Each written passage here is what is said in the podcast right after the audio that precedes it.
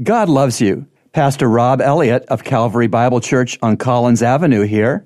Let's talk about human history. During World War II, Prime Minister Winston Churchill and President Franklin Roosevelt led Great Britain and the Allies, including the USA, to defeat Nazism and fascism. Yet both Churchill and Roosevelt nearly lost their lives before the war began. In December 1931, Winston Churchill was struck by a car as he crossed Fifth Avenue in New York City. In Miami, in December of 1933, an assassin's bullet barely missed Roosevelt and killed the man who was standing beside him.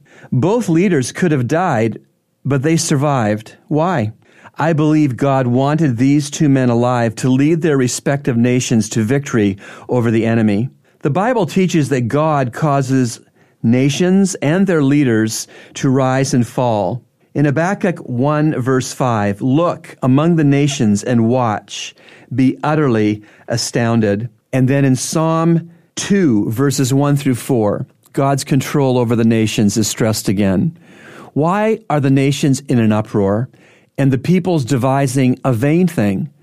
The kings of the earth take their stand and the rulers take counsel together against the Lord and against his anointed. Let us tear their fetters apart and cast away their cords from us. He who sits in heaven laughs.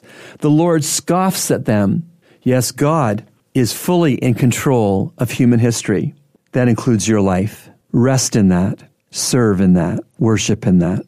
Remember, God loves you, and He's proven it with Jesus' cross.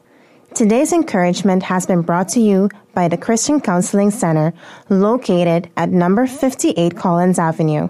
To reach the center, call us at 323 7000.